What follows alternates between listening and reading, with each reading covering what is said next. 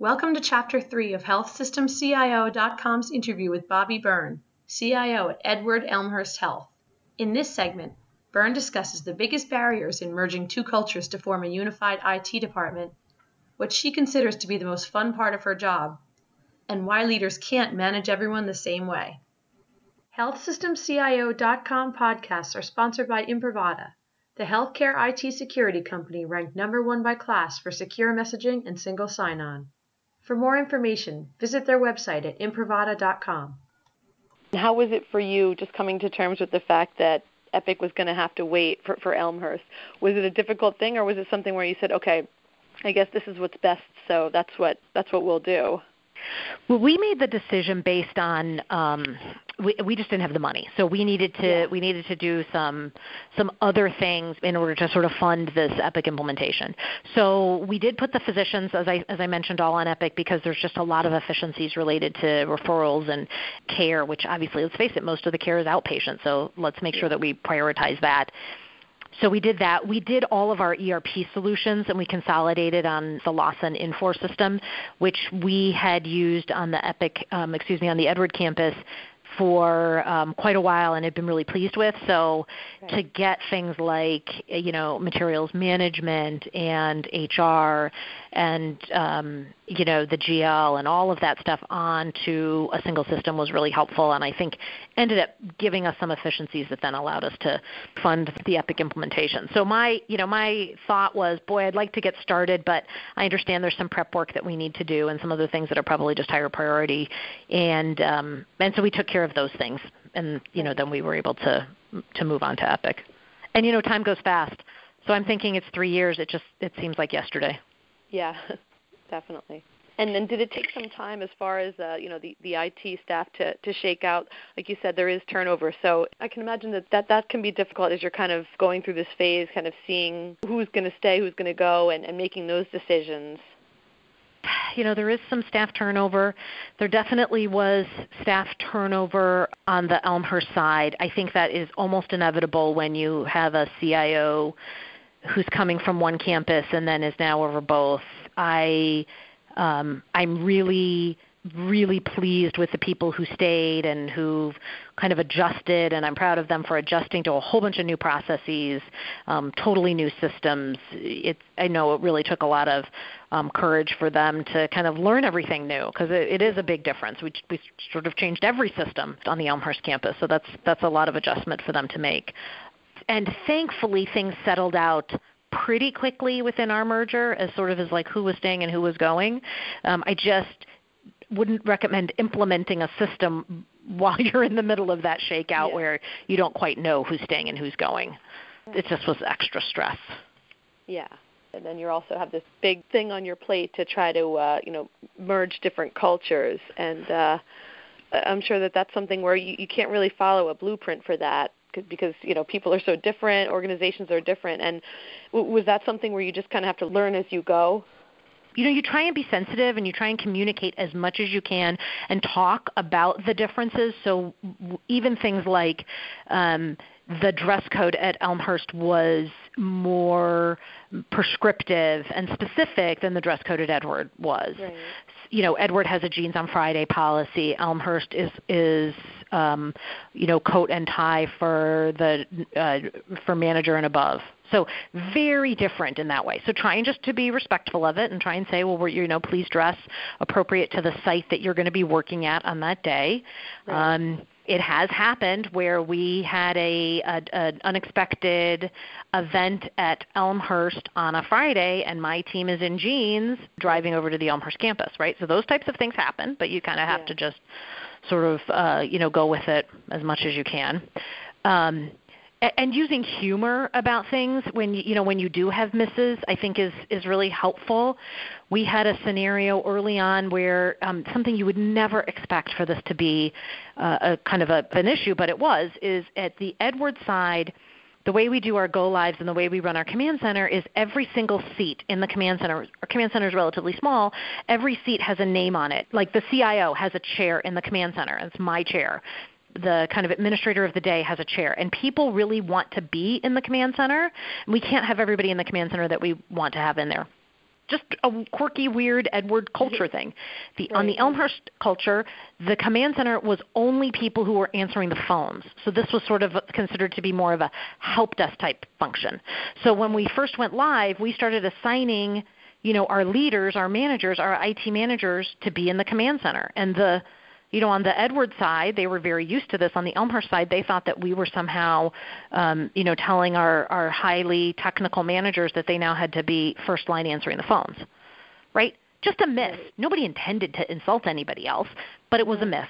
And so you try and just sort of laugh at it, like, you know, no, we're not going to be taking our, you know, director of technology and and having him, you know, reset passwords. That doesn't make sense. We're not going to do that.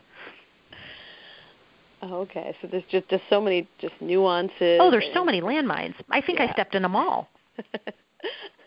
I guess that's how you learn, though. yep, absolutely. There's the things that you know to ask about, like dress code. Yeah.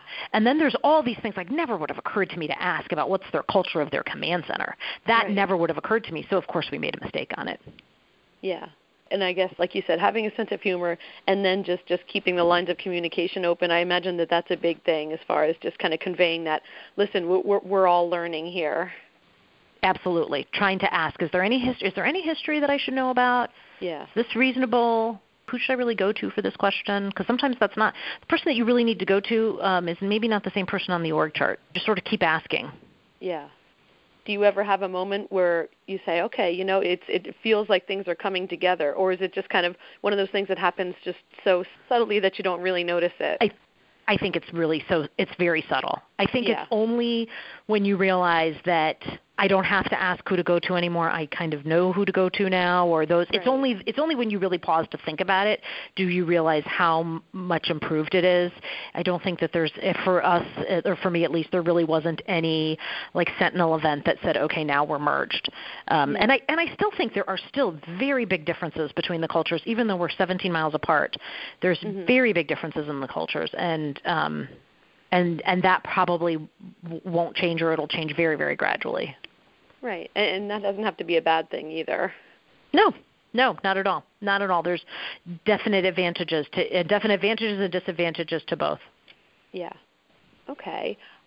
So I, I know we've touched on a lot of things. I think the last thing I wanted to ask was just about growing leaders. And it, it's an interesting concept to me that that I heard somebody say that you know one of your most important jobs is, is to grow leaders. And how do you think CIOs can, can work to grow leaders? And and you know what what do you think you're really looking for in someone you would consider a leader or a future leader so it's interesting, and I, I we actually spent I spent a lot of time thinking about this and a lot of time talking uh, with my colleagues about this. It's actually probably the thing that's the most fun part of the job, is mm-hmm. especially when you when you maybe have identified somebody at a more junior level who you think just has some talent. Maybe they've shown some calm under stress, or they were able to get consensus among, amongst a difficult group in a very small setting. And so you identify them and you try and um, you know try and bring them through the the leadership tracks, try and identify additional um, opportunities for them to step up, to, to gain experience and and we have a whole system of sort of how do you, uh, how do you identify, um, especially like a new manager or somebody who's in their first supervisory role, and the the training that you send them through, and sort of the additional pieces. And I think every organization has something like that. So there's the whole formal piece around how do you promote somebody and how do you get them to the next step and what sort of education do you do you ask them. But the the things that I like the best are really more the personal kind of coaching. And I think it's because it's really hard. I always thought in my career it was really hard to get. So I would I would give a presentation, and some and I would say, "How did that go?" And they'd say, "Oh, it was great." And I, and I'm like, "That's not doesn't help me, right?" So what what I was always looking for was. Uh, you know, you started a little slow, but then you know it, you picked up, and then and then your ending was good. That would be helpful to me, but right. I never got that. So I really try to give that specific feedback whenever I can, whether it's like, hey, you sent this email and the way that you said this really upset the person. I get you what you were trying to say. If you'd used this kind of language, then you know maybe it would have gone over well. Um, so I try and do that really individual piece. I have a couple of books that I really like, so sometimes I'll give you know, I'll give a book to somebody who I think is maybe struggling, and I think a book might really help them um, with it. There's just a few that I that I enjoy, so sometimes I prescribe that book uh, for them. Um, I definitely really value presentation skills, so I do try and give feedback for people on when they give good presentations or things that they could improve on their presentations. I, am not perfect at this. No, I think like every leader should be doing more, but this is the kind of that's the kind of work that I that I think is, is it's the most labor intensive. It takes yeah. the most time, but but I think it's the most valuable. Yeah, that's that's great because I I know that um, you know when somebody who who is who is in a leadership position does pull you aside and give you feedback for that sometimes it doesn't register right away but those are the things eventually it sticks in their head and sometimes they go back to those pieces of advice years later i know that i do and you know those are the kind of things that really do help people along the way, even if it's uh, you know sometimes doesn't register right that minute. I had a conversation with um, with somebody on my team who has young children at home and is not ready to kind of take a bigger job right now and really wants to maintain the balance. But I said, you know, when you are ready, please come to me because I really want to get you on the track. Like I want to I think you have all the potential. And I could tell from the look on her face that she was just shocked that I was saying that. Yeah. And I was like, you got to start thinking of yourself as a leader because you are a leader. So this is somebody that, you know, I may not be able to help for several years because of her, you know, the way that her personal life is going. But I, I'm like, I'm coming for you. you have yeah. too much skill to just sit in your cube and, uh, you know, and do what you're told. You you are somebody that I see as, you know, sort of that next generation. Yeah, that, that, that that's a big confidence booster, and you probably took her by surprise quite a bit with that. I did. there is a difference. Um, there's a difference in generations and what and how I think you coach uh, millennial generation versus uh, older generations, and there is definitely a male female difference. Now, the individual is paramount. So if you know how to reach a particular individual, then that's obviously the most important, regardless of the age or, or gender. Um, but on the whole, I I see, you know, I see a difference. I really have to push the women really hard. The men tend, I give them a little shove and they tend to be off to the races. Now, there's exceptions, of course. The amount of feedback that um, our younger employees prefer is higher. Our older employees, I don't think they crave it as much. Right. Maybe they're just not used to it. Maybe they crave it as much, but they just have never gotten it, so they don't. Yeah. They don't. They don't ask. But it's there's definitely a difference. Yeah, yeah. I know that that's that's been the case for me too, as far as having the skills but really needing a little bit more of a push and that, that's why it, it's so great to hear you say that and hopefully you know more women and men are doing that but making sure that um, they're giving kind of the right the right types of encouragement to different uh, different people, whether it's by you know uh, age, by gender. But it, it's true. Uh, it I at least what I found that women sometimes do need a little bit more of a push. But sometimes once you get that push, it, it is a big confidence booster, and it can make a huge difference. Absolutely. I'll keep pushing them. It's okay. That's good. That's what's needed sometimes. All right. Um, well, this has been this has been so great. I really enjoyed speaking with you. I always do. I, I, I hope we can do it again. But thank you so much for your time. I really appreciate it. Oh no, my pleasure. Thank you so much. There's there's always more happening and more to talk about. So I'm sure I'll be hitting you up again. I think so. I think like the next, you know, some of the next things that we're really working on around pricing and price yeah. transparency and selective mm-hmm. discounting. I think, you know, we're still in the planning phases on that, but I I think that's going to be pretty exciting. All right, great. I'm I'm going to take you up on that. Okay. All right, well, great. Thank you, thank you so much. All right, and I'll speak to you soon. All right, bye bye. Bye bye. Thank you for listening to this podcast from healthsystemcio.com.